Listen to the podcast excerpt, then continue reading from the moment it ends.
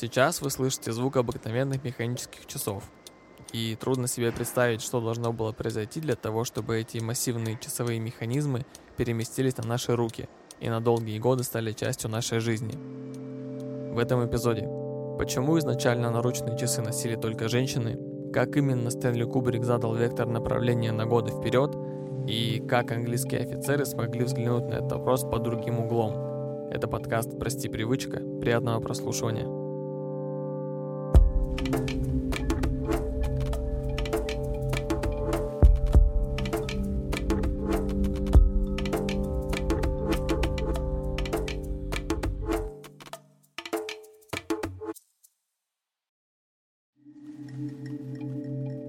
Впервые о наручных часах стало известно примерно в 1571 году. Английская королева Елизавета I получила в подарок от своего друга и фаворита браслет, который был украшен бриллиантами, жемчугом и прочими атрибутами роскоши.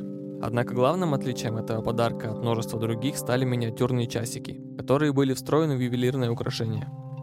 Именно с этого момента началась история наручных часов, и это был исключительно женский аксессуар – Естественно, что первые наручные часы не показывали точное время, а минутная и секундная стрелка на них вообще отсутствовали. Посмотреть можно было только часы. И то с очень большой погрешностью.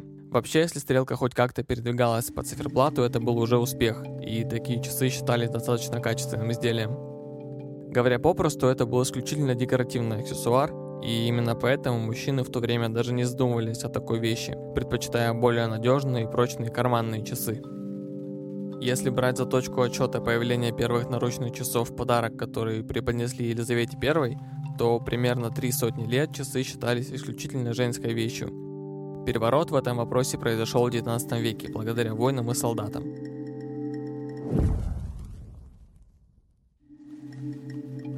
Идея приспособить часы для ношения на запястье была продиктована суровой реальностью – потому что во время боевых действий гораздо проще было бросить взгляд на циферблат у себя на руке, которая находится постоянно на виду, чем каждый раз доставать часы из кармана и открывать крышку. Военные догадались сделать специальные кожаные ремни с футлярами, которые они закрепляли у себя на руке и в которые затем вставляли карманные часы. По сути, это была переходная модель от карманных часов до наручных. Назывались они окопные или траншейные часы. Точно установить, кому из офицеров принадлежит идея перенести часы на запястье, уже не получится. Историки предполагают, что скорее всего это были англичане, потому что весь 19 век Англия провела в многочисленных завоевательных войнах. Поэтому их армия считалась на тот момент самой прогрессивной, как с точки зрения вооружения, так и в плане обустройства быта военных.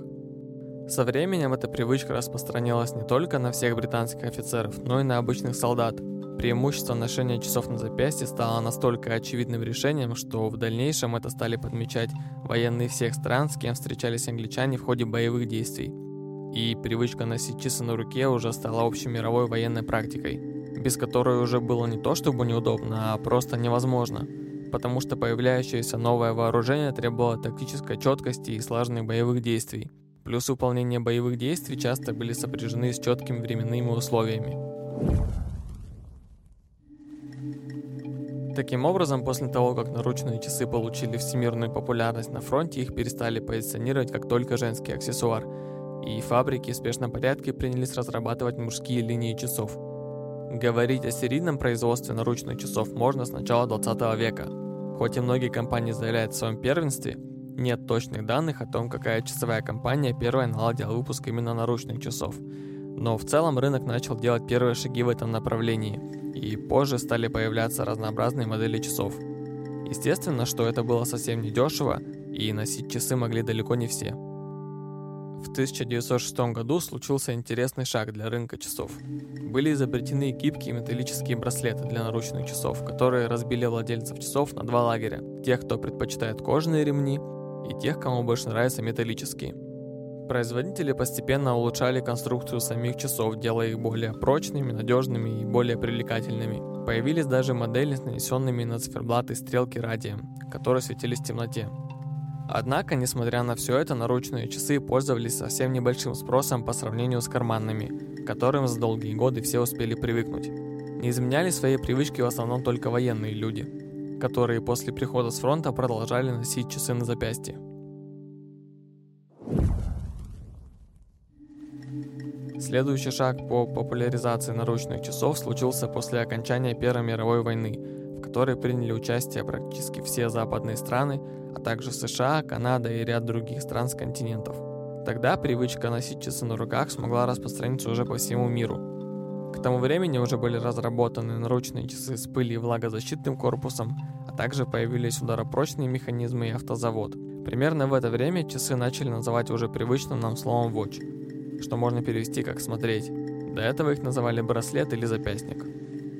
В то время как весь мир ходил уже с удобными и современными часами, в консервативной Англии все еще практически до 50-х годов можно было встретить обладателя сразу двух видов часов – удобных наручных и солидных золотых карманных часов, которые все еще придавали некий антураж и статус своему владельцу.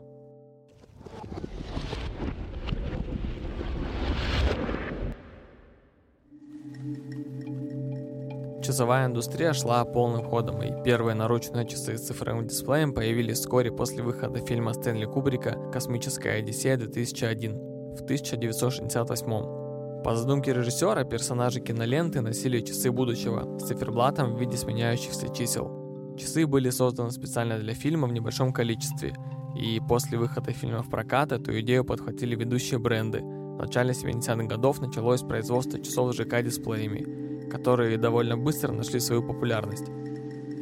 Также помимо часов в киноленте было заложено множество инновационных идей, которые позже реализовались в нашей жизни. Например, планшеты.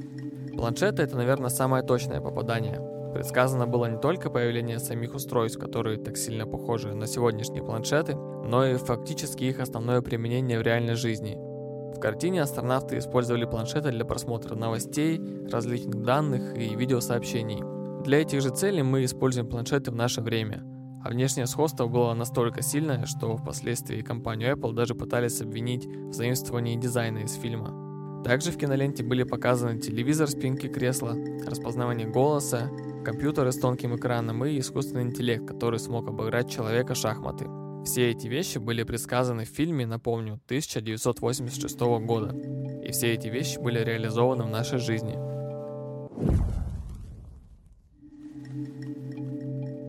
Со временем появились большие и сильные бренды, которые и по сей день на слуху.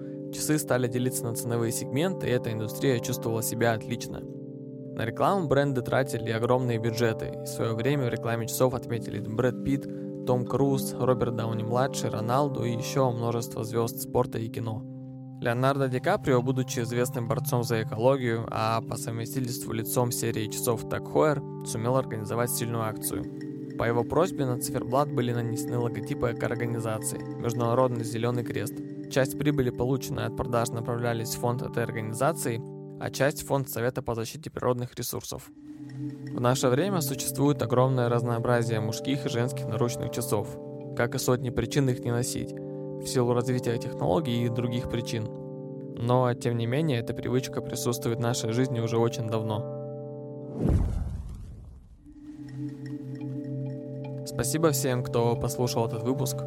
Если вы поставите оценку, напишите комментарий, это очень поможет в развитии подкаста. И нам будет очень приятно, если вы это сделаете.